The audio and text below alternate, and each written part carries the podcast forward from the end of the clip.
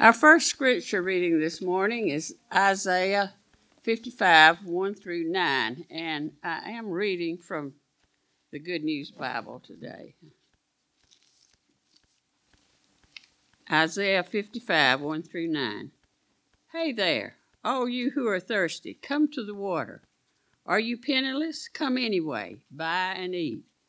Come buy your drinks, buy wine and milk, buy without money. Everything's free. Why do you spend your money on junk food, your hard earned cash on cotton candy? Listen to me, listen well. Eat only the best, fill yourself with only the finest.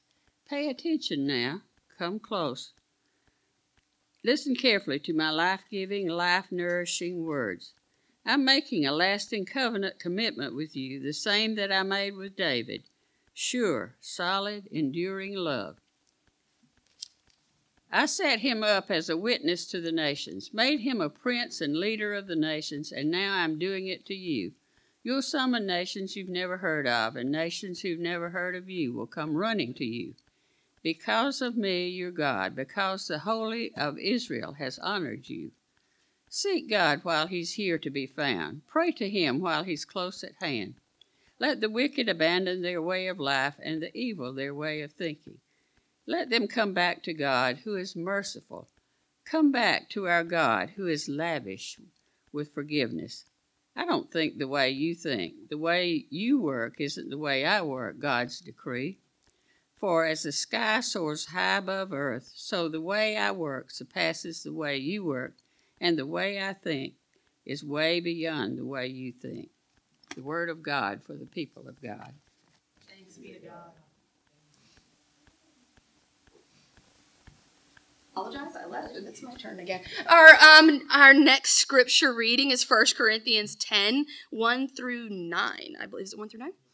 1 through 10. I'm gonna keep reading then.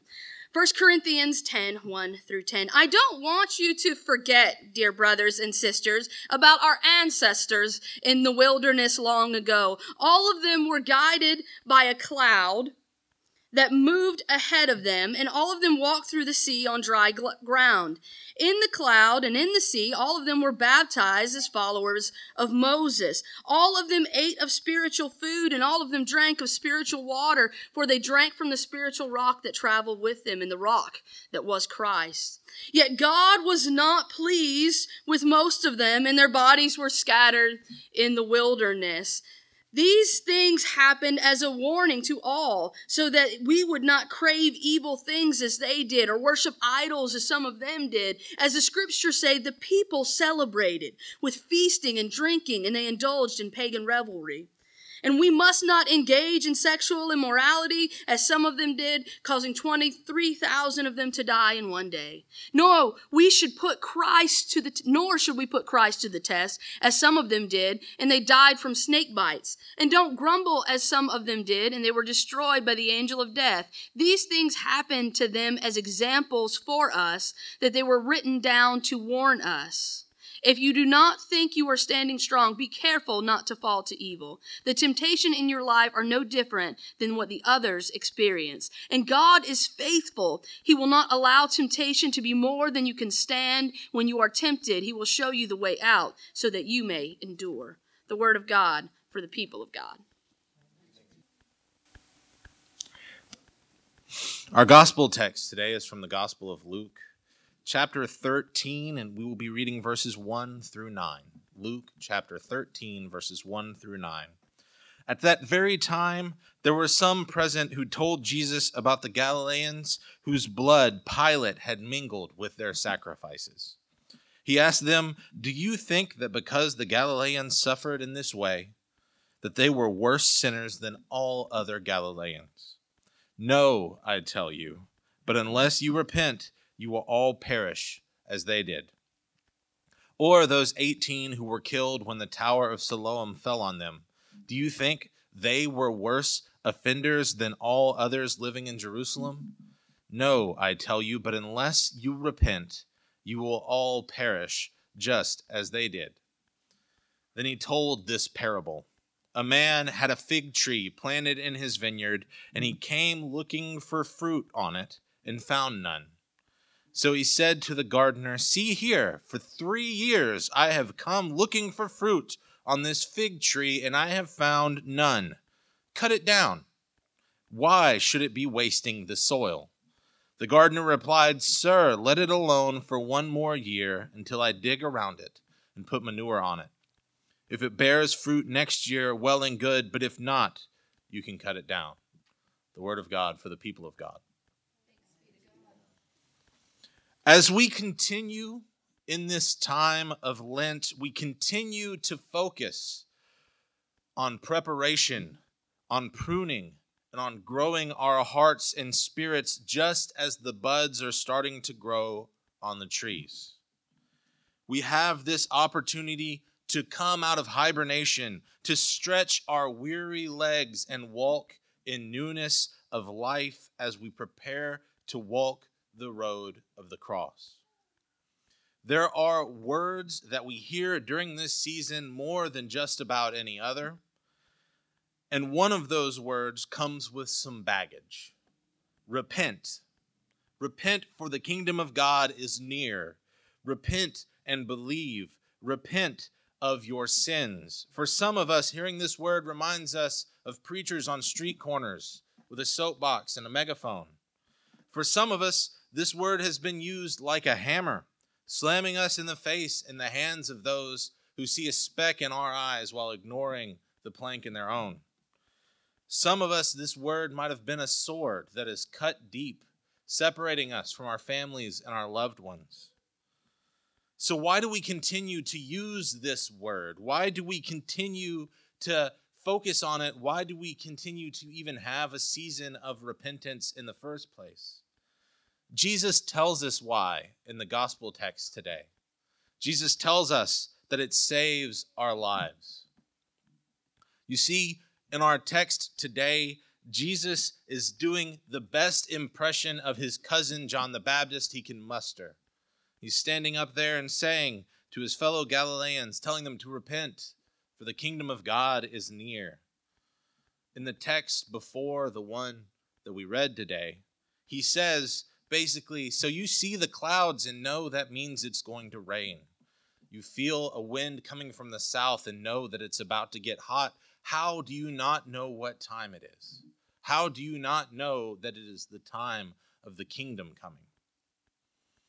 But as I've said a thousand times before, and I will say a thousand times again, at this time, folks around Jesus did not know what the kingdom of God meant. They thought it meant something completely different from what Jesus meant. They didn't understand what Messiah meant. They thought that it meant a political figure, a military figure, a liberating force that would save them from Pilate and from Rome. So they say, they respond to Jesus as he's telling them this Hey, did you hear about our kinfolk that got murdered by Pilate? We have no way of knowing why they asked this question. We have no understanding of their motives. Are they in grief? Maybe. Could these have been cousins or nephews or nieces or brothers or sisters or friends? Could they have been trying to rile Jesus up with righteous anger, as only these kind of stories of an enemy attacking loved ones can do? Whatever reason, they're informing Jesus of a wrong, of an injustice, of those around them who were killed unjustly. But unjust killings are sadly something that has not ended. They are as old as Cain and Abel, and they continue every day here. Just last week, we prayed for the two mosques in Christchurch, New Zealand, who were shot up by a white supremacist during their Friday prayers, where 50 people were killed and more than 100 more were wounded. Mass shootings, bombings, executions, wars all lead to lives cut short too soon. When told of these Galileans who were killed, Jesus asks, Why do you think they died? Do you think their sins were worse than any other Galileans out here? It's like Jesus is saying, Do you think they deserved it? Do you think they're worse than you or me and that's why this happened? Jesus says, No. But unless you repent, you too will all perish. Jesus continues by pointing towards a disaster that happened when a tower in Jerusalem fell and killed 18 people. Again, are these 18 any worse than those others just like them? No, Jesus says. And we know this. Disasters like this are just as expectant in daily life as breathing, it seems. We hear stories all the time of planes crashing, houses burning, earthquakes bringing buildings down. Y'all know I'm taking a trip this afternoon to Boston. I don't know if y'all know about this. I'm taking a business trip to go learn about digital librarianship. But as soon as I booked my flight, Alicia looked at me and said, You best go look at those planes and make sure none of them are 737 MAX 8s. They, yeah, those don't stay up, from what I understand. We position ourselves as best we can to mitigate disasters. We get insurance. We make sure that the houses are built to code. We do everything we can to make sure that those disasters will not befall on us, but they don't keep them from striking. Storms show up in the, our lives when we least expect them. Are those who suffer in these disasters any worse or somehow not God's people? Are they lacking in faith? No, Jesus says. But unless we repent, you'll perish just as they did. This text has been read a thousand times in a thousand different ways. But repentance is one of those words that we have to be careful with that we have to consider what we're saying and what it means because there's so many ways to preach it wrong. It's so scary to preach it wrong that when I was looking this week to see what people were going to talk about, so many of them were just saying, Is there a way we can skip this? But the lectionary is good because it causes us to pay attention to the uncomfortable. Some have preached this by saying that a relationship with Christ will somehow save us from injustice and calamity. But we know this isn't the case because for every mosque or school shot up, a church is shot up just the same way. Fires, tornadoes, hurricanes, floods, illnesses, and other maladies don't check your church attendance prior to striking. Some other folks might preach it as poor, unrepentant Galileans. Pilate got to them before Jesus did. So they're in hell now. Uh, you got do your best to repent. Don't even get me started on those 18 godless Israelites who got squished. But this is not the God I believe Jesus is representing here. These are not sinners in the hands of an angry God who works through the sword of Pilate and delights in squishing sinners. Instead, we see the God Jesus is speaking of in the parable that follows. Because Jesus continues the line of questioning with the parable. It is as if he is answering this line of questioning with this parable. Jesus speaks of a fig tree that doesn't bear fruit. The owner of the fig tree comes and looks at the fig tree to find it fruitless. So he goes and finds his gardener and orders the gardener to cut the tree down. The tree is wasting good soil, the owner says. So the gardener pleads with the owner, asking to give him another year to dig around it, to fertilize it, and to see if it provides fruit next year. To go with the root of the sinners in the hand of an angry God, understanding of the text, God is the owner who comes to find the tree, who is us, sinners, or Israel, however you want to look at it, fruitless and barren, and decides to cut it down. But Jesus, the gardener, pleads to the Father to give him one more year to try and save the tree. And if that doesn't work, then they can cut it down. That's, I would assume many of y'all have heard a reading of this text or texts like it almost exactly like that. I know I have.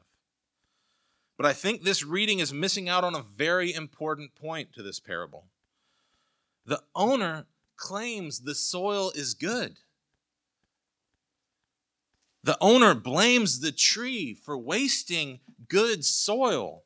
But anybody who has tried to plant something knows that that's not how this works. Good soil leads to good plants normally. Trees don't just decide to be stubborn. Trees grow where they're planted. And this planter, owner, planted a fig tree in a vineyard. Vineyard doesn't mean figs, it means vines, it means grapes. He put it in the wrong place to start. But the gardener knows better. The gardener realizes the soil isn't as good as the owner thinks it is. The gardener realizes the soil isn't providing what the tree needs to grow, so the gardener plans to make changes. The gardener plans to completely flip the script. The gardener is going to remove that soil that's not as good as the owner thinks it is in the first place and replace it with manure. Letting y'all know that change, good change, stinks sometimes. The gardener isn't just going to throw some water on the tree and see what happens. So I provide to y'all a different reading of this parable. We are the owners. And our hearts, our lives, our spiritual walk, our impact on the world is the tree. No matter how good we think we are, no matter how good we think our soil is, on its own, we bear no fruit. It's when we repent, when we finally turn to God and admit that it's not working, that God, with his infinite green thumb, does what God does best. God starts removing the things that we think help us that actually hurt us. God starts pruning and shaping us and replacing the bad with the good that will actually nourish our lives. And it can cause our pride to take a hit because the things we need might look like manure to the world. We think what the world has given us, we think what we have built up for ourselves, our money, our power, all the toys we can muster is enough to fill our lives. But instead, we're no, it's no good for our hearts. And we should be replacing it with simplicity, with silence, with selflessness, with the ways of God that bring us closer to the image of God that we're meant to be. Because that's what good soil looks like. That's the soil that looks good, that does good work, that bears good fruit, that provides the nutrients that we need. Because God knows what we need. So, those killed by Pilate, those killed in the accident in the Tower of Siloam, Jesus isn't saying they were killed because they hadn't repented. What Jesus is saying is they hadn't lived because they hadn't repented. Jesus is calling us to be more, calling us to be better, and calling us to let Him get His hands dirty and change us. But we first got to look to the gardener. We first got to be hungry for more. We've got to be okay with getting our hands dirty along with God because this isn't something God can do on his own. And we have to be okay with letting God take God's time. The gardener doesn't say, oh, let's just go and buy some figs and staple them up to the tree. That fixes the problem. The gardener says, this will take a year, and it'll take a year of work. And yes, the gardener says, you know, if this year doesn't go the way that I'm saying it will, you can go ahead and cut that tree down. But that's not an ultimatum or a warning or a threat. That's a gardener that's sure in his skills. That's God not saying that there is a 90 day, if you don't like it, return it, no harm, no foul, here's store credit way to life. That's God giving a guarantee, a promise, a covenant that God's got this. That if we let God get knee deep in the mud with us, that there's no telling what God might do. There's no telling what fruit will be the result. So let's let God start digging in our hearts, in our minds, in our lives, and in the life of this church. Let's find the dry, lifeless parts of ourselves and offer them up to God so that God can start replacing them with something life giving and something life changing. Let's pray.